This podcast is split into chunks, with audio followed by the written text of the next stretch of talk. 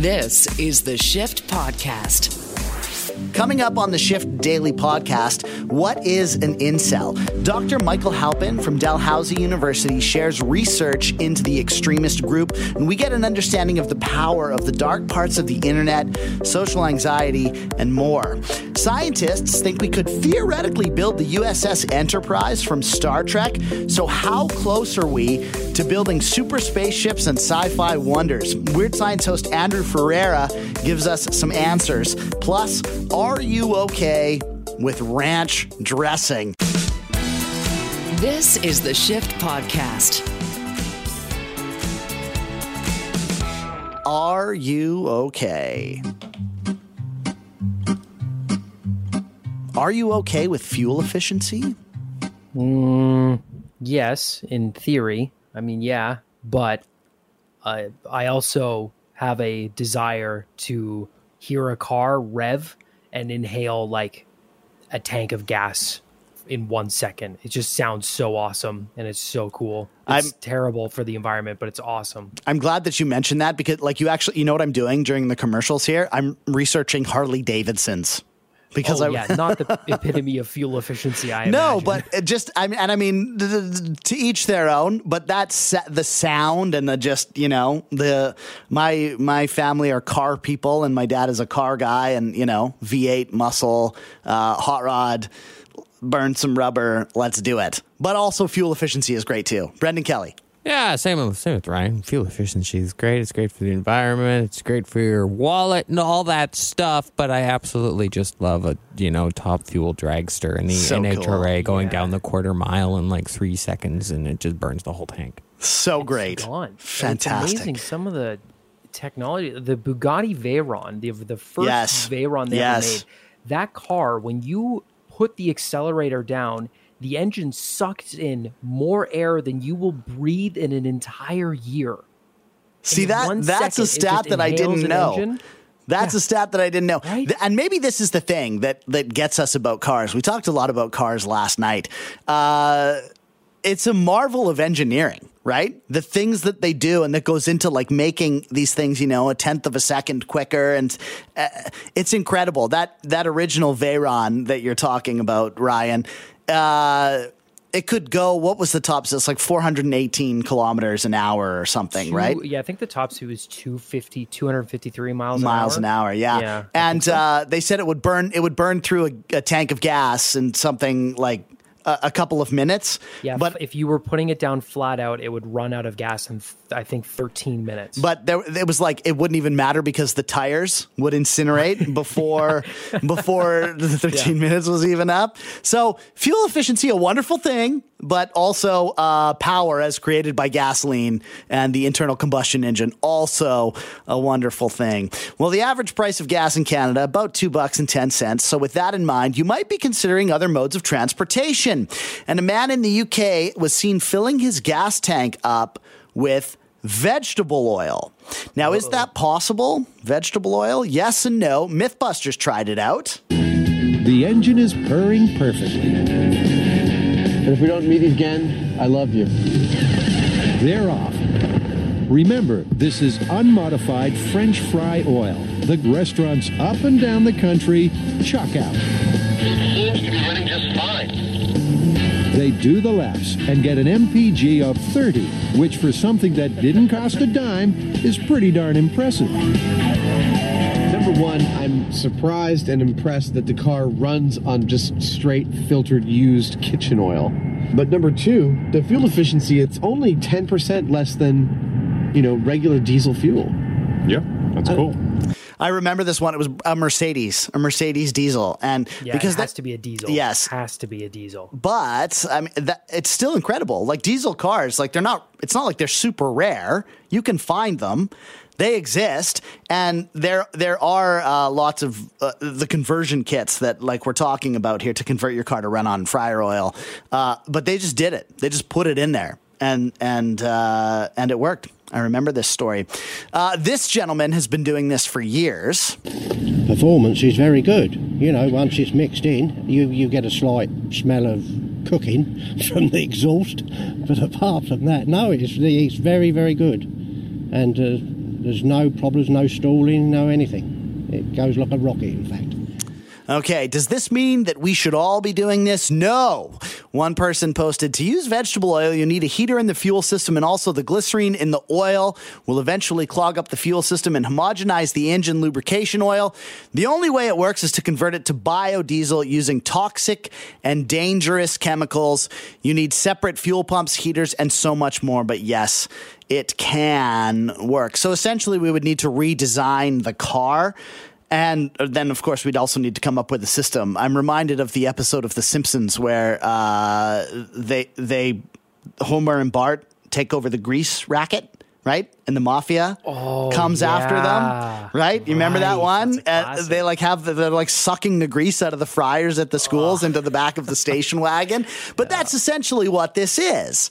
Uh, if you've ever worked in a restaurant, like a fast food place, or a- there is, there's tons of this stuff out there being thrown away. So it does make a lot of sense, right? It's a way to recycle it, a way to reuse it, uh, and and cut out burning fuel. But again, much like we talked about with the electric car thing last night. Uh, the is just not there yet, you know. like I don't know if you've seen, yeah, totally. I don't know if you've seen any of the the. There's YouTube videos and stuff of this of the guys who they basically cut a deal with the, these restaurants and they go and get this used oil, and then they're in their garage like pouring it through a filter to filter out the used little bits of like fried chicken and French fries or or whatever. It's a lot of work. It's a lot of work, and it doesn't make that awesome sound that we were talking about before. Harley Davidson. It made a sound. It was Yeah. strange. I just I wonder if the smell. I bet if I was gonna pick an oil though to fuel my car, I would go to Five Guys. So then my uh, car would smell like peanut fry oil, and that would be pretty pretty good. Is that is that what they use? Is peanut fry oil yeah, it's all peanut oil at Yeah, Five Guys? That's why it's so. Is it supposed to be vegetarian? Is that is that the deal? No, it's just it's just good. It's just, It's just better? amazing. And do not ever walk into a Five Guys if you are allergic to peanuts. It's like in the air. Not, and that's not funny. From there. It's not funny, but it's it, it- the fact that it's in the air. Uh, best fast food place? Oh, uh, man, I, I think my go-to will always be McDonald's. Yes, numero a uno with the bullet. Yep. Don't even step. Brendan Kelly. I don't know. I don't really eat fast food anymore. Uh, McDonald's coffee is good. I like that. They do have a good brew there. I'm pretty Very good. boring. They do Yeah, have a good brew. coffee. How about Freshii? Do you go to Freshii? Feels like it's up your Uh, alley. Yeah, it's been a couple of years now, but I yeah, yeah. If I would get fast food, like when I had a day job and could go out for lunch, yeah, like Sure. Freshii. Something like that. Okay. In and Out Burger does good too. I like In and Out Burger. If you get down to Las Vegas, it's worth a trip. All right. Are you okay with timing? Yes. I like yeah, Good like timing. Robin Williams was well-timed. master of Well timed. You know that kind of Yes. stuff. Yeah, absolutely. Every good joke is about timing, comedic timing. But this story, very much not a joke, and yet has some of the worst timing possible. Manitoba Premier Heather Stefanson, Stefanson is apologizing for celebrating her son's hockey victory while answering a question about a woman's death. Opposition NDP leader Wab Kinew, am I saying that right? Sorry if I'm not, has been pushing for an inquest into the death of Krystal Mousseau, a COVID 19 patient who died last year while being transported out of the province for medical care. And here's the Premier's response. Before I get to uh, the member's question, I just wanted to say that sometimes it's uh, we need to remember that we need to take time to celebrate our kids. And and last night uh, it was a proud mom moment for me. It was a proud parent moment for both my husband and I when. Uh, we were at a, a hockey rink in Selkirk, and Tommy and his high school hockey team were playing the St. Paul's Crusaders, and they were they de- they uh, defeated the Westwood Warriors to become the Manitoba Provincial High School hockey champions. Uh, Madam Speaker, I just want to uh, congratulate Tommy, all his team members, and the coach Andrew Harder. Uh, for their victory last night, uh, Madam Speaker, it's an exciting day for uh, for our family, and uh, just thank you for uh, for the opportunity to say a few words about that, Madam Speaker. What I will say, uh, Madam Speaker, with respect to this, um, of course, uh, I did. Uh, the, the member opposite asked these questions yesterday. The All member's had time has expired. Yeah, can you? Yes, come. I agree. Come on. Okay, wow. Why do you clap? Why do you clap there? It's it's just I think it's just muscle memory. I think you've been doing those things for so long that like when someone says the time is up, people clap. And it's not a good look. I agree, but Like, kind of hear in the background towards the end, like the sort of unrest mumbling, sort of getting louder and louder. Like people were like, "Why? Why are you? Why are you talking about this right now?" yeah. yeah, right now that's the key thing. It's fine to celebrate that. That's cool, but was that the moment to do it? Was that the second you went, I'm going right in. I know it's time to celebrate little Johnny's big old hockey game. Yeah. Right after this. Come on. Read Yeah. The room. Timing, timing, right? Stefanson says her remarks were ill timed and she is sorry. Now, in a statement, Stefanson says, quote, First and foremost, my thoughts go out to Krystal Mousseau's family as they grieve the loss of their loved one. I recognize the timing of my comment about my family was misplaced, and for that, I sincerely apologize. Now, Stefanson did eventually answer the question she was asked by Kinew, but political science professor Kelly Saunders not impressed with the premier's actions. The leader of the opposition is standing up and drawing attention to a very important, tragic issue, uh, and to use that as a moment to grandstand and, and talk about, you know, uh, to shift the conversation onto her own family, is does such a disjust, uh, disjustice to this young woman and uh, and the very serious concerns that I think uh, Wab Kinew was trying to raise. Yeah.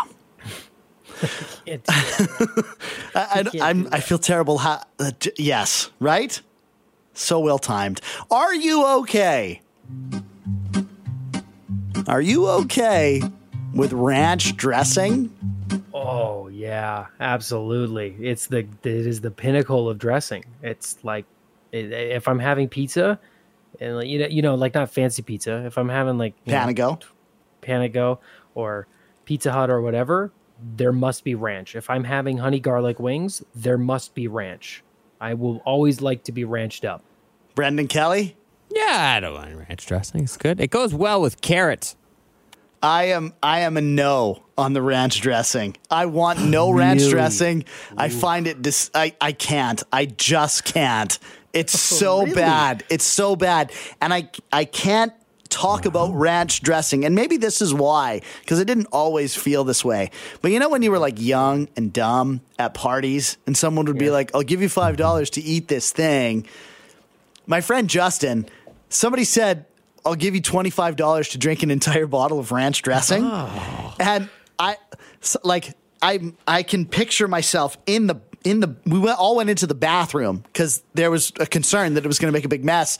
So he's like standing in the bathtub, considering whether whether or not he should actually do this. And the twenty five dollars is on the vanity, and people are like, "Do it, do it," and someone else is like, "Don't do it, like don't do it." And he's kind of holding it, like looking around the room hesitantly, and then just like with with one hundred percent uh, enthusiasm, just like straight up, like head back, and yeah. just started guzzling it down, and it was it, it smelled like ranch dressing. It was so much. I just and also I I don't get it on pizza. Because pizza is so good on its own, why why add a, a thing that makes it taste like something else? It's an extra flavor. I mean, look, I've also been in a ranch chugging scenario myself. uh, with a little bit of a different scenario Dude, where tell- me dude, and my friend we have time. Tell. we my friend has a crazy high spice tolerance and so he had um, carolina reaper hot Yeah, sauce which i think is now the second hottest pepper in the world I, I swear i put two drops on my pulled pork and it was immediate i've made a horrible mistake and my my friend jamie we both did it and we're dying and you know so the instinct is water which doesn't help so you do milk he didn't have much milk left i finished the milk and i look behind me and jamie has opened a bottle of ranch dressing and is drinking ranch dressing to get the spice out of his mouth interesting thing it did work it worked It Wow. help. Okay. Good to know. So- I've but i heard. still like ranch yeah, I've heard bad things about the it. Carolina Reaper. It's like, yeah, the savage. Uh, all right. There's been a bit of weird meme culture around ranch dressing, right? The stuff that we're talking about right now, and Mm-hmm. this case in point. Ranch me mulatto. Time time for some ranch. That's the one and only Eric Andre. It tastes amazing on wings, pizza. So says Ryan, not says Scott. And it makes for me material. But would you wear something made from ranch? Well, now you can. Hidden Valley Ranch has created the ultimate piece of jewelry, a diamond made from pure ranch. It's sold on eBay for over $12,000. Forget about trying to make three months' salary last forever. To make the ranch ring, the company heated some of their ranch seasoning to 2,500 degrees Fahrenheit, crushed the output graphite beneath 400 tons of pressure, and then waited five months. According to Hidden Valley, this unique gemstone is the ultimate expression of true love and the first of its kind human made diamond created from ranch. The brilliant cut stone is set in a 14 karat white gold band and, of course, has HVR LVR engraved inside the band. I would simply like to say it's not a diamond, it's ranch dressing. They're saying it's like a diamond, Yes. right? right? They're like, point. this is a diamond. It's made from ranch. Well, then it's not a diamond, okay? It's compressed ranch dressing. Oh, oh, look at the wedding ring. I know. What kind of rock is that? Ranch. sister, you would not believe me if I told you. And I mean, like, I, uh, I was expecting more than twelve thousand dollars, right? Me too, actually. Uh, When I when I was first started writing the story, the bidding started I think 500, and it was five days of bidding, and it got to, but still 12 grand. Uh, Man, I who? had- totally. Like, can you imagine just having that much money where you go, "What'd you spend your money on today?" I bought a diamond ring made out of ranch dressing. I bought a diamond. Almost as dumb as an this NFT. this would be the Almost. almost totally. This would be the accurate way to say it. I bought a diamond shaped ring made of ranch. Yes. A diamond Nailed shape. it. A, a piece of ranch compressed into the shape of a diamond. I'm disgusted. This is the Shift Podcast. One of the things that I love about this uh, opportunity to step in and to host is to check out things that I think are important and interesting and to educate myself about them. Stuff that is both entertaining, but also stuff that I think is kind of important. And uh, this is one of those uh, stories. When you think about terrorism, it can be kind of a, a scary thing. And I saw an article earlier this week. Uh, new Secret Service report details growing incel terrorism threat. Now, we're all familiar with terrorism in one way or another, but I was not so sure about this word incel. Have you heard that? Do you know what that is? It's okay if you don't, because I didn't, like I said, I didn't really understand either. But I did some digging and wanted to make sure that I kind of knew what I was talking about. And that uh, led me into something of a, of a rabbit hole uh, on the internet. And it's, it's an interesting topic that I think deserves to be discussed. So, uh, here now to help us understand the threat of incels and incelism and what that is and what we can do about it is uh, assistant professor from the Department of Sociology and Social Anthropology at Dalhousie University, uh, Michael Halpin.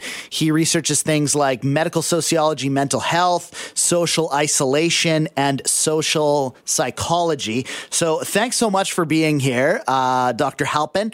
Uh, let me just start by asking this. What is an incel? Yeah, absolutely, and it's a very fair question. I think um, there's there's uh, pockets of incels on the internet, and not everyone has had experience with them. And once you have experience with them, you kind of don't forget who they are. Uh, but in general, incel is short for involuntarily celibate. Uh, it actually started as a community uh, uh, operated, run, founded by a Canadian woman. Um, over time, the the uh, predominantly online community. So the the term incel at that point in time was just descriptive. It was just people who wanted sexual or romantic relationships and were unable to have one for whatever reasons. Reason it could be, uh, you know, shyness, or uh, they felt that they weren't physically attractive, or they were isolated, what have you. Uh, over time, the the community, the online communities for incels became uh, primarily populated by men, and they started skewing towards uh, more and more hostility towards women, more and more misogynistic discourse, and that kind of leads us up to more or less where where the United States government report is coming from. uh, over the last decade or so, there's been a number of really prominent uh, uh, attacks committed by people who were incels or identify as incels. Elliot Rogers in Isla Vista, California, is the real famous one. Uh, he murdered six people.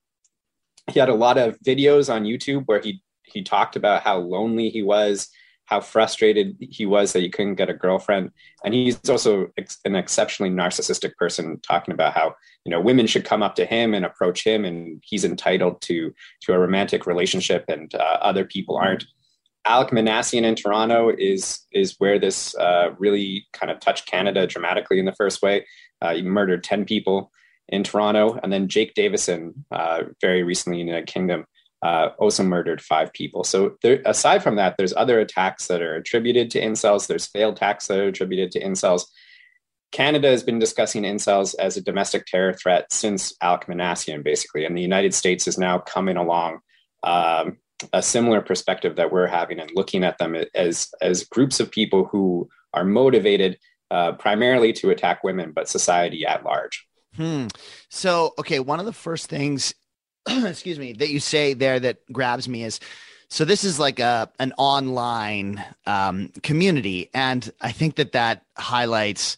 Okay, so first the power of uh, the internet, which we didn't yeah. have to deal with, you know, so many years ago.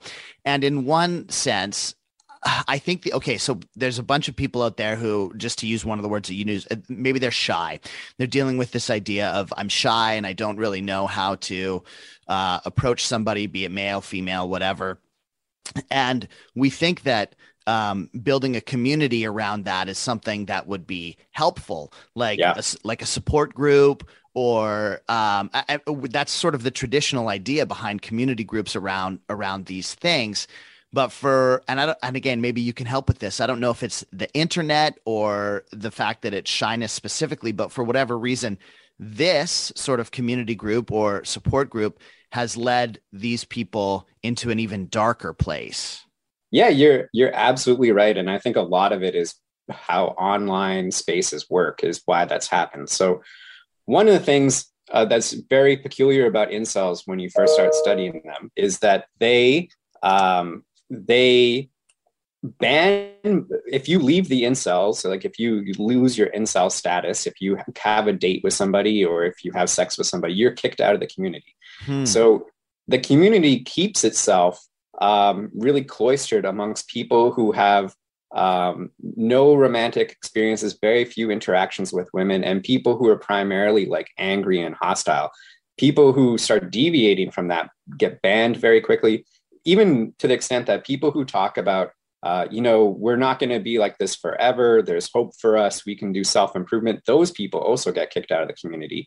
And that's a real feature of online discourse because you can ban people so easily. So as people who don't fit the kind of monoculture, the echo chamber of these websites get get kicked out pretty promptly. And it what it leaves is the the group of people who were who were uh, entitled, who are angry, who are upset.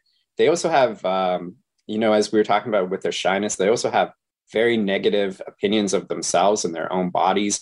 Uh, they see themselves as as very ugly men. They talk about their bodies in ways that uh, I've never actually heard other men talk about, like that your wrist size is demonstrative of how masculine you are, and they will hmm. measure and compare wrist sizes and eyebrow ridges, and like your nose alone could make could preclude you from ever being attractive to a woman.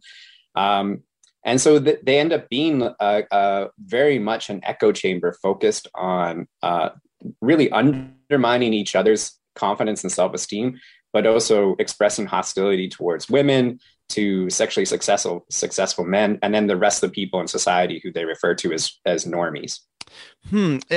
And like that part is so interesting because it, and again uh, to me it, as a as a sort of layperson it appears like okay these people are banding together because there's a thing about themselves that they don't like but they're choosing to champion the community over uh, self improvement and and getting uh, healing this part of themselves that they don't like. So, well, I guess my question is, what do you think it is that that I? It's almost like the initial cause of, of coming out and and saying, "Hey, I have this issue or I have this this thing that I would like help with," uh, becomes secondary now to the to the community. So, what do you think it is that causes that that desire for relationships or that desire to to to meet people or to be social or sexual?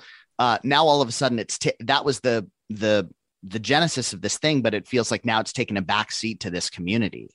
Yeah, and I mean they're they're different than a lot of other communities uh, that feel like they're disadvantaged. A lot of other disadvantaged communities kind of work to address the the issues of like their oppression or inequality or what what have you, and they're not really focusing on that. They're focusing on like why they're angry, why they're enraged, and they they deliberately try to get each other angry and miserable. Hmm. Um, I think many of the things that they point out, like the it's difficult with incels because I do not want to uh, when I'm talking about the in a moment here the the the perspectives that they have that make sense. I don't want to underemphasize the fact that they're they're very very misogynistic and they're being connected to domestic terrorism in Canada and the United States for good reasons. That said, many of the complaints that these these men have are kind of reflective of of social changes that are ongoing. There are more men who are um, who are remaining virgins for longer periods of time. Uh, there are more men and women uh, who are reporting not having had sex in the previous year. There's more uh, men who were living at home with their parents for longer periods of time. So some of the things that they they're talking about and they might feel unsatisfied without their lives are, are kind of broader social trends and mm-hmm. um, uh, they they reflect some of the changes that are going on in society. That said, not all guys who are going through those experiences end up going down this incel uh, kind of rabbit hole. Yeah, well, I was gonna all those things that you list off. Like, I, ideally, there shouldn't be anything wrong with living with your parents or yeah. choosing not to have sex, or or even if you don't choose it, just like not having sex. That I think that should be seen as like, hey, that's okay. That happens yeah. all the time, yeah. right? yeah and they're definitely not getting that message that it's okay to like to be like a 21 year old guy and be a virgin. They totally. they, they definitely do not feel okay about it. They feel that it's reflective of the fact that they're basically failed men. And as they say they're going to be forever alone. So it, hmm. it's you know if you're an incel if you haven't had sex by the time you're like 20 21 22 it, there's no chance for you. That was the the prime period of time that you had. It's only going to get worse and you you have no potential to leave that status. So so they they don't do anything to really dig, destigmatize their their own social category if anything they kind of pile on to themselves yeah, and uh, it's funny because like one of the you know we're sort of talking about culture's influence here, and uh, one of the things that just sort of crossed my mind as we're kind of talking about this is, and I'm sure you hear this, it's like that movie, The Forty Year Old Virgin. Yeah. Right, and it's like and I feel like like I'm a Reddit user and have you know been around that community for a long time and stuff. And there's almost this thing, this idea that if we don't like something about ourselves, uh, I, like I'm gonna make fun of it and I'm gonna call it out before anyone else has a chance to call it out. So that it's almost like they're saying we've accepted, I guess, defeat or our shortcomings so we're owning them so no one else can use them against us but in turn it just keeps them in this uh, like the world is so much better when you get like you, you would be so much happier. Like they're it's almost like they're choosing and i guess this is the whole thing choosing not to search for happiness because they're afraid they won't find it yeah, I mean, I'm sh- I'm sure there's there's lots of things going on in some of their lives that make finding happiness difficult. I imagine it is really difficult to date as a young person right now. I never had to go on Tinder or anything right. like that. It sounds like it's a nightmare,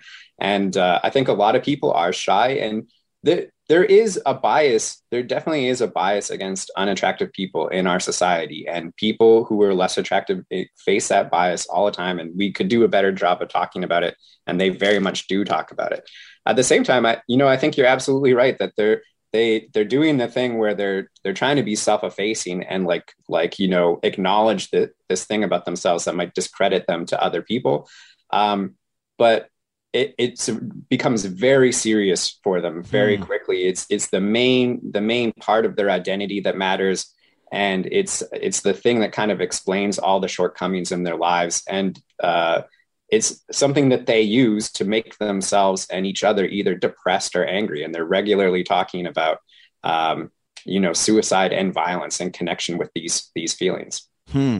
So, okay, I have two questions from that.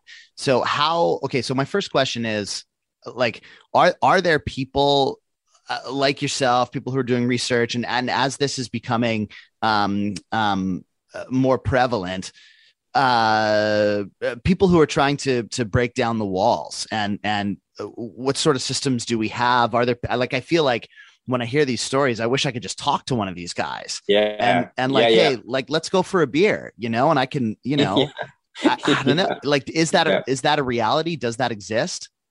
Uh, I think you probably wouldn't have too many people who take you up uh, on the offer to get a beer, but I think it's great that you would offer to do that. I think that it, it engaging with them, I think it needs both both sympathy, uh, you know, just for fellow people who are going through tough time, but it also needs some uh, like I guess some sternness or some hardness because a lot of things that they do are absolutely non-starters for social behavior. The misogyny and yeah, and like real real caustic misogyny. Like some of the they're universally using degrading terms for women. Uh, and it, it's it's you know they're developing their own jargon to be misogynistic. Uh, so very very heavy on the misogyny and harassment and denigrating thoughts towards women. Um, and then, of course, the connections to violence that the, the U.S. government raised this week. The there are people who are looking in, into how do we deal with this this issue, and I think there's there's kind of like a, a, a hardline response that's getting more traction at the moment, which is just shutting down the forums that they have to engage. So hmm. every every time that there's you know whether it was Minassian or Davison, every time an attack like that happens, a lot of the websites get shut down and they have to migrate somewhere else. And so people are trying to trying to disrupt the recruitment of incels by trying to you know change how the YouTube algorithm works, change how the Google algorithm works, make it harder to find these communities online, make it harder for for men to go from kind of red pill anti-feminist communities over to incel communities. I think the pro- the issue that you raise, you know, how do we reach these people as as people, and how do we uh, help them in a more substantive way? Because even if we shut down their communities, there's a lot of there's going to be a lot of men out there who are really like angry and aggrieved and bitter and hating society and women and themselves and that's still a big problem. That's the much more difficult problem to to address and one that we don't have a good answer for at the moment. I think there's there are some um, um, former incels who have done uh, things in the media talking talking towards uh, um, current members and explaining why they left the community. And I think that stuff is probably ends is going to end up being the most impactful because it's the people who were who were members and who leave it and and accept like their perspective of the world and then explain how their perce- perspective changed that I think is going to be more most convincing for the current members. I think it's very easy for them to dismiss people like me and you because we're we live in a world of advantage as far as they're they're concerned, hmm. and we hmm. don't really understand uh, what it's like to be an incel, and we give them the same the same old routine that they're interested in hearing, which is self improvement. Just be confident, just keep plucking away, and they think that that's all uh, BS. In short. Hmm. So, do you think that um, the media, and obviously we need to talk about these things uh, as a society, makes it makes it worse? I, yeah, I'm whether it makes it worse or not, I'm not too sure. I mean, the media definitely has to focus on the the fact that uh, there's a threat there, and I think you know we started off talking about what are who are incels. What's that word even? And that's mm-hmm. important. You know, we need to we need to know who these people are we need to know about their their ties to violence. That tends to get a lot of the media headlines, and for good reason. And um, you know, uh, frankly, I think as someone who studies the community, it's a question of when, not if, there will be another hmm. another act of violence. At the same time, I think one of the things that the media could do, and academics, frankly, uh, anybody who talks about incels, including myself, is do um, a better job of not just talking about the antisocial stuff, but also talking about some of the underlying social issues, the type of stuff that you're getting at with this conversation, actually. Yeah, because I mean, uh, so much of it just seems like okay, uh, like we kind of established, the internet, while it can be a fantastic tool for good, it can also be um, very isolating, and yeah. and it has a lot of like dark, deep corners that sometimes you get into them and and it, it's almost like a drug you know and uh, I, I also wonder to myself like it like is the, is there and maybe you can speak to this too is there any degree of like mental illness that runs with this like is this something that like good parenting can prevent like teaching your kids or all of that type of stuff like how do how did I mean, we talked about what are incels, but like, are there things that we can like identify? Oh, my my son's kind of going down this road, and I need to like get involved in this way. Yeah, I mean, I think in general, the the social sciences are are universally agreed that good parenting is a great thing to sure. have, great yeah, thing yeah, to have for, for, every outcome. So, so the the the more connected you are as a parent with with your the children, uh, boys, girls, whatever, the the better it will be for them. And I, I think that's definitely true. There are mental health issues in this community without doubt. Um, you I mean, I'm not a psychiatrist, I can't diagnose anybody, sure. but you go online and it's very quickly clear that there's a lot of body dysmorphia. Um, there's a lot like a, the way that they talk about their bodies is just like as a fellow man i've just literally never thought about my body in that way and it's just like oh wow that's wild that you're looking at that part of yourself um, there's a lot of depression, um, a lot of talk of self harm. So I think there there really is, um, uh, I think, an underplayed element of um, uh, of mental health problems that are among these people, particularly because they they feel isolated and alone. And one of the great things about a relationship is just that companionship and affection you get, and they are constantly defining themselves by not having that. So you know, naturally, that's going to be difficult. Yeah, yeah. So okay, man, I, I I'm I feel like there's so this is a huge, yeah. deep, uh, very full conversation, and it's like it, it, it's sort of um it's like what came first the chicken or the egg and and like how how you kind of deal with this. But um maybe just talk a little bit about uh because i know you you deal a lot with social isolation and it feels like that's a that's a huge thing with this because um, I'm sure there are people that are going to be listening to this that are, you know, we were on in the middle of the night and people are just on. yeah, yeah, yeah. I'm I'm one of them, you know, yeah. where I just like I I love being online and I love the online community and stuff, and it's really easy to sort of just stay there just stay there and next thing you know you haven't left the house in three days and you're you know um, maybe talk a little bit about that and and um, i guess like the da- are the if there are dangers there and like maybe what people could look for or um, how we can sort of, I guess, keep ourselves in check and not let the, the dangers of the internet drag us too deep into the into the muck and mire. Yeah, and I mean it's particularly difficult with COVID when we've been like forced yeah. to, to live online more than anything. I think in terms of, of dangers or warning signs, it's is really the t- the types of communities that you see people engaging with. So um, the uh, 4chan is is a starting point for many people who end up migrating to incel websites. Uh, so the really infinite, infamous 4chan board is politically incorrect, but it's not actually so much that one. It's this other one called Robot 9000.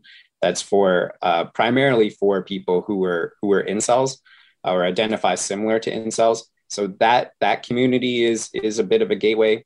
And then many people that I've talked to who who have expressed to me that they either are incels or former incels uh, talk about being on YouTube and going just watching some regular content and then seeing things that are are kind of more alt righty, uh, red pill type type of, of things where they're complaining about women, complaining about feminism, um, I won't name particular people. Sure. But those those type of YouTube channels that are, are fairly popular and they pop up all the time. And from those communities is they get the first exposure to to the term incel and that there's there's incels out there. And from there it's very easy to Google these communities and find out who they are and then end up joining one. So I would say I would say those t- those types of communities are are usually like a bit of an early warning sign. I think when you see anyone uh, socially withdrawing um, you know, primarily uh, uh, doing things online rather than in person. And again, that's very hard now with right. COVID to, to, see is uh, even something resembling a red flag. Um, and then I think you know changes in self-esteem and how people are talking about uh, about their bodies and sexuality. That um, rather than thinking about that as as maybe just a phase, thinking of that as is potentially like a, an indicator that someone's going through this kind of identity shift where they're aligning with incels. And then the other uh, warning sign I would say um, is even though they uh, often try to disguise the extent of their opinion. Uh, certain opinions, uh, like focusing particularly on lookism, the the idea that attractive people receive a, a bunch of social benefits, is definitely demonstrated in in social science uh, uh, very extensively. But that's a key component of the incel community is one of the major buy-ins is that you have to believe that attractive people uh, get everything in the world and unattractive people even average looking people are, are socially penalized. That would be a big warning flag. And i think in terms of what we can do i think just foster human connection and engagement mm-hmm. as much as you can given an ongoing pandemic and talk to the the men and boys in your life about about being men and about being boys and uh, not putting so much emphasis on masculine identity being tied to heterosexual sex, which is one of the things that um, these men are, are really beating themselves up over. Yeah, I mean, like we said off off the beginning there, like it's okay if, yeah. like, I mean, one of the things that I just think is so uh, I guess that the internet has made like the the the distance that we've come in the last 20 years in our acceptance of like LGBTQ, uh, yeah. uh, people making different lifestyle choices, whatever whatever those look like. I mean, and not just you know LGBTQ stuff, like wh- whatever you choose to do with your life. I feel like the world has become so much more accepting, and yeah. then there's this where it's like, oh, and this has gone the other way, you know. So, um, but like like you say that fostering human connection i love that and i think that's so important and that's you know what we're trying to do here on the shift. So um, yeah. M- michael halpin thank you so much thank for you. the work that you're doing and i really appreciate your time and everything. Yeah is there like a resource that or like a website? Where could we start if people want to know more if people want to know more about my research in particular, uh, they can just uh, Google my name and my publications are on online. And if people want to uh, learn more about uh, incels in general, I would, in general, I would say Wikipedia is a good starting point. Okay, sure. And and and start with start with some of the articles in like the New York Times and and Vox and and Medium rather than I would say diving into an incel website itself. Sure. Perfect. Well, again, yeah. I I appreciate your time and and the work that you're doing, and uh, hopefully we'll speak again soon. Yeah, sounds great.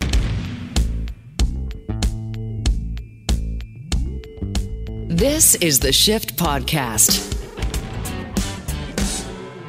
The world uh, is in a bit of a, a, crazy state. We all kind of know that and recognize it. And one of the things that always kind of like helps ground me when stuff like that is happening is when I look and I see that like our our people, humanity, uh, us as a, as a global society, that we're actually moving forward, like we're progressing, you know? And science is one of the places where we do that. And some, sometimes I'll just take a break from all the heavy news and I'll look at some science stuff, and I'm shocked at the amazing things uh, that are happening that people are like, you know, inventing and creating and researching. And it, it really is uh, mind boggling what we can do as a society and as a as a species. Check this out. This is a, an article on space.com essentially suggesting that humans we're not we're a ways off yet, but the technology exists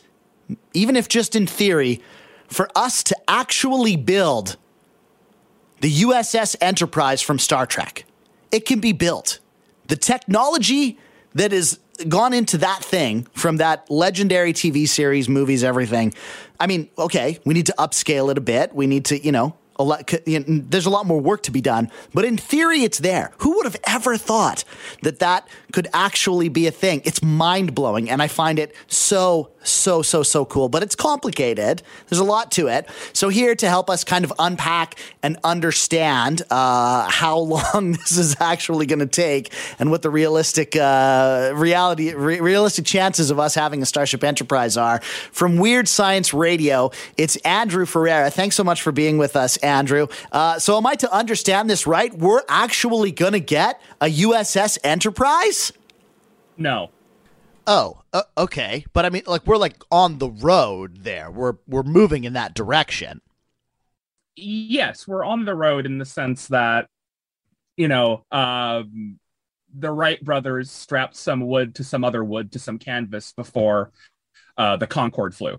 Right? We're we're we're very very very much uh, nowhere remotely close unfortunately, um, which is a shame. And I don't like saying that, but one of the things I always say about science fiction is that uh, generally, most of the time, it ends up being left in that realm. Fiction. It's very rare that the the coolest parts of science fiction actually come home to roost in reality. Right. Yeah. Like I'm still waiting for a real life lightsaber, right? Like an actual lightsaber, not just a toy that's basically a flashlight. Yeah, I saw there was some guy, I can't remember where it was, but there was some video where it was essentially like a like a jerry-rigged almost like welding torch that kind of Right. looked like a lightsaber. And I was like, okay, we're getting there. But no, a, a lot of science fiction does tragically kind of just get left in that realm.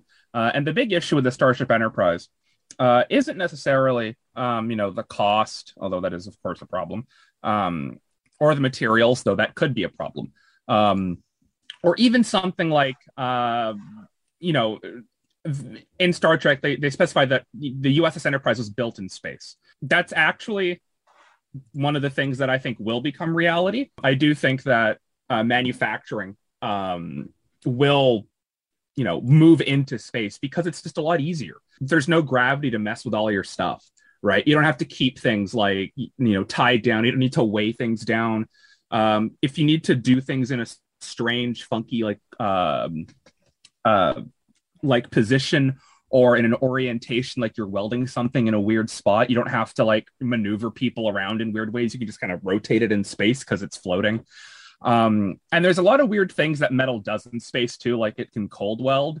So in space, if you have two pieces of bare metal and you just kind of stick them together, they will stay stuck together. Because on Earth, uh, in the atmosphere, there's a layer of oxides on, on the metals, and that usually is what prevents like this cold welding from happening on Earth. But in space, there's no atmosphere. Uh, so these metals, it's it's actually happened on missions where you know pieces of metal have gotten stuck to other pieces of metal. Um, just because they're in the vacuum of space and there isn't that kind of layer of oxide to protect or uh, shield the two pieces of metal and they cold weld together there's the weird things like that but that isn't the real issue the real issue uh, with the enterprise is the warp drive because of course it's the warp drive because that's the coolest part of it Okay, yeah, and I'm so glad you brought this up because the warp drive is the whole thing. And I mean, I know we're, we're like kind of joking here about building the Starship Enterprise and whether or not we're actually going to be able to do it, but so much of the article on space.com has to do with these technologies, right? That that are uh, potentially coming and people are working on. And they're actually working on uh, creating a warp drive or at least the idea behind it, but then there's this idea of antimatter and fueling it and how complex that all is. And it talked a lot about this. And like I read it and then I read it again, and I still don't really think I have an accurate grasp on it. So see if you can explain that for us what the warp drive is, what it does, how it works, and uh, why we probably aren't going to be getting it anytime soon. The thing the first thing that you really need to understand with something like a warp drive isn't the fact that it's making a spacecraft move really fast. Um, as far as we can tell um, things cannot go faster than the speed of light. Light Right. is you know the always limit and as things speed up towards the speed of light the universe tends to wag its finger at you and go you can't do that. And it basically how the math ends up working out and i'm not a mathematician uh, but i have spent way too much time reading these things. Um, but how it works out eventually is that in order for you to accelerate to the speed of light you need an infinite amount of energy which is impossible. So basically the universe has ways to stop you from going the speed of light but the universe has no rules about you altering space itself. Um, so it's important to imagine, and this comes from uh, Albert Einstein's theory of general relativity. Um, if this is a super common um, analogy, but you're to imagine space being like a trampoline, um, right? You put a bowling ball into it, it'll dip. Uh, and then if you roll balls into that trampoline, they'll orbit that bowling ball just like planets will orbit a sun. And that dip is what essentially gravity kind of looks like. It's not a complete analogy, but it's good enough for what we're doing. Um, and basically, what the warp drive proposes, what it would do ideally, is essentially instead of you know rolling a ball across the trampoline, you essentially bunch up the trampoline kind of behind the bowling ball and you Right. stretch it out in front so that the bowling ball doesn't actually move, but the trampoline does. That's what the warp drive does. It doesn't, you know, necessarily move you. It moves the space around you and containing you to wherever you want to be. Okay, so I think I get it. And there were some great diagrams on the space.com article that kind of outlined this. But now, if you're moving the trampoline mat underneath the bowling ball, what happens if there's already another bowling ball on that mat? Does that move as well, or does that stay stationary, or does it transport to another place? I mean, there's so many crazy implications uh, that would come as a result of something like this. I mean, it's incredibly cool, but have we thought of all of these details? Yeah, um, conventional wisdom says whatever was in the way um, is now atomized. um, okay. uh, don't get in the way of this thing. Uh, essentially, what you'd want what you'd want is this giant, essentially, bubble of space that is unperturbed um, by the universe around it to that moves through, you know, the universe itself. Uh, and if anything messes with that bubble, uh, that's probably not a good time. Uh, that's why you see in movies like even like if you uh, think back to Star Wars and other sci-fi uh, shows and movies, when people are in warp drive, there's always this. They always talk about the danger of you know it's easy to jump. It's easy to you know dump out of warp like in a star. So like these problems still exist because you're still traveling through the universe. You're just not traveling uh, in in the same way that a propellant based spacecraft would. You are literally you're not really moving. Space is moving which to mess with people's heads. Uh, so to put it short, if there's someone in the way, don't be in the way. Okay, good to know. Uh, now, one of the other things that the article talks about is that in order to uh, facilitate this warp drive, warp speedness, uh, we need something called antimatter to fuel it. And uh, while we have been able to create antimatter, the amount that we actually need versus what we've been able to actually create, uh, essentially, it's like almost an impossibility. Uh, explain that. Yeah, no. And if you're depending on what version of warp drive you're looking at, um, you know the the famous one is uh, Miguel uh, Miguel Alcubierre's uh, warp drive. He was kind of you know from the early to mid '90s. He this was that whole warp bubble idea. Yeah. Um, other people have come along with their own you know versions of it, but generally it's Alcubierre's warp drive is the one that people look at. In order to make Alcubierre's warp drive work, uh, you need something called negative energy or a negative mass and that's just something that is purely theoretical, let alone, you know, a, a substance we can create like antimatter, which I'll get to in a second. Uh, but negative energy, negative mass, um, no. As far as we can tell, it isn't real. Um, theoretically, it could be created. The math says, you know, the math allows for it to be created, but whether or not it's within our, our you know, uh, you know within the the realm of humanity's abilities uh, is another question. Uh, so that's kind of a bummer. Um, and then you get to antimatter, and we can make antimatter, which a lot of people blows their mind. Like we actually can, and we do. Like this is what they do at CERN uh, and other particle accelerators around the world. Um, this is, you know, it's not like necessarily that they're creating antimatter. It's it's almost funny that a lot of these experiments, antimatter is just a happy side effect of of the work that they're actually doing, which is you know trying to break uh, particles apart to see what makes them up.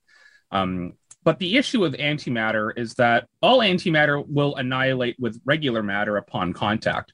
And so storing antimatter uh, is kind of a problem considering everything is made out of matter. You like, can't put it in a glass jar because the glass jar will vaporize and probably so will you. Okay, so I'm I'm confused here. How do we even know uh, that that we did this then that we made antimatter? Like what does that what does that even look like? It's just there for a split second and then it's gone? More or less. Yeah. It, okay. It doesn't last very long. Um, you know, in, in the wilds of a of the reaction chamber of a particle accelerator, there's particles and stuff flying everywhere. Um, but the way that we can tell, and we have, you know, observed, you know, uh, particles of, of, of antimatter before. Like it's not necessarily uh, new per se. Uh, you know, electrons, for instance, are negatively charged particles. They, you know, they exist around the ad- uh, the nucleus of the atom. Um, the you know the antimatter com- uh, uh um, component of them is the positron. It has a positive charge. It's the exact same particle. It just has an opposite charge. So it's easy enough to um you know to create and visually go hey we've made you know antimatter. Look it's right here and now it's gone. Um there are ways that we could theoretically make antimatter but it would require essentially a, per, store antimatter. Um we could use some kind of like magnetic field to contain it but that magnetic field would have to be within a, uh, a, a like a vacuum because the second any particle of normal matter gets in there um, i hope you like gigantic fireballs. But to what you were saying about how you know we make antimatter we don't make nearly enough. We really don't make nearly enough. Um, the space art the space.com article um, this is a fun stat that i actually didn't know. Um, but the fermi uh, Fermilab in the states is one of the the the accelerators that makes antimatter and does these kind of deep particle experiments. Um, you know in in one hour essentially uh, Fermilab can create enough antimatter to power one one thousandth of a watt, which is nothing. so, and to make that, you know, make that number make a little bit more sense, they say, you know, uh, in order to, you know, power a single light bulb, uh, you would need a hundred thousand Fermilabs, you know, working for an hour straight. Right. Yeah. So, uh, not exactly the most efficient use of our time. No. Um, there are, you know, technologies being researched. Um, that could see humans to other star systems. Uh, for instance, ion drives, uh, okay. which are used extensively on on spacecraft already for, but mostly for positioning uh, or slight maneuvers. They essentially just accelerate a gas out the back with a magnetic field, um, and it's very lightweight, very weak, but over a long period of time, it can accelerate spacecraft to absurd speeds.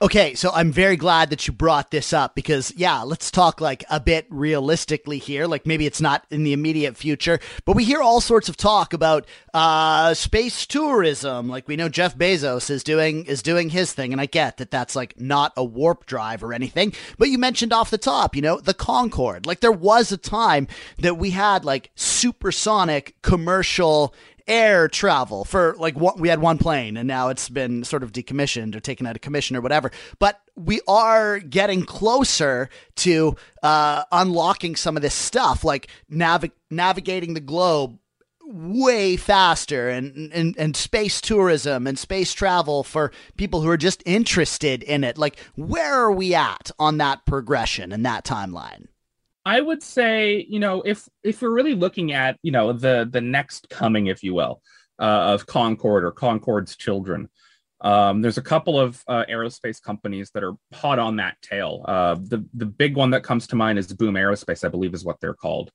um, Boom or Boo, something like that. Uh, and basically, they want to have supersonic flights in the next, you know, four or five years. Uh, wow! with their with their new spacecraft. The issue with supersonic flights, as Concorde proved, though, was the sonic booms uh, are allowed, and dis- but the issue is a lot of countries have since banned the overflight of supersonic aircraft, um, just because people think of the sonic boom as this momentary kapow and it's done. But what actually happens is the sonic boom follows the aircraft as it travels. I see. So the boom follows it as it goes. So even if it, you know, enters supersonic speed over the ocean, as it crosses over to land, it's gonna, it's going to drag the boom with it. So one way that a lot of the new companies are trying to get around that is by only allowing supersonic speeds over water. Um, so basically, let's say you wanted to fly from Vancouver to Tokyo, you could take off from Vancouver International Airport, uh, fly over Vancouver Island for you know an hour at subsonic speeds, and once you're clear of land, you just jet it, uh, and you drop back out of supersonic, you know, as you approach Japan. Um, but that does mean that you can't say go Vancouver to New York. So there's all sorts of issues. But to loop back to you know using space as real space travel for the average person, um, I really still think we're at least 50 years out. I just think that there's just so much inherent danger that people don't really realize with space travel and of course people will say well of course all sorts of disasters happen in aviation. And while that's true the kinds of disasters and we've seen it with the aftermath of, of tragedies like the challenger disaster. In the grand scheme of things it was only a handful of people who who, who died. Uh, but the result of that was you know a multiple year long shutdown of the entire shuttle program. There's just so much more that can go wrong and there's and the margins of error are essentially nil compared to aviation and aviation's margins of errors are quite thin. Um, if you you know if you mess up in space, you know no one can hear you scream. No one can hear you scream, and there won't be a magical pilot who can land you in the Hudson River. Right. Yep. Exactly. See, movie references they work so well. So yeah, I think we're uh, we're a long way out. Uh, yeah, I'm not sad about that. I think I think we'll get there to you know human space travel. Yep. Uh, I would just be glad if it happened within my lifetime. Great. So the long and short of it is that I uh, don't have to worry about a moon-sized uh, space station shooting uh, planet-killing lasers at Earth anytime soon. Not yet. Not yet. Andrew Ferreira, host of Weird Science Radio, talking all things space, space travel, the future of interdimensional, planetarial, matter destroying space travel, however uh, you like to phrase it or understand it. Thanks so much for helping us uh, understand and uh, putting to rest some of our fears and maybe giving light to uh, some of our hopes. Andrew Ferreira, thanks. Yeah, man. Thanks for listening to the Shift Podcast. Make sure you subscribe, rate, and review the show and share with anyone you like. Get it on Apple Podcasts, Google Podcasts, Spotify, and CuriousCast.ca.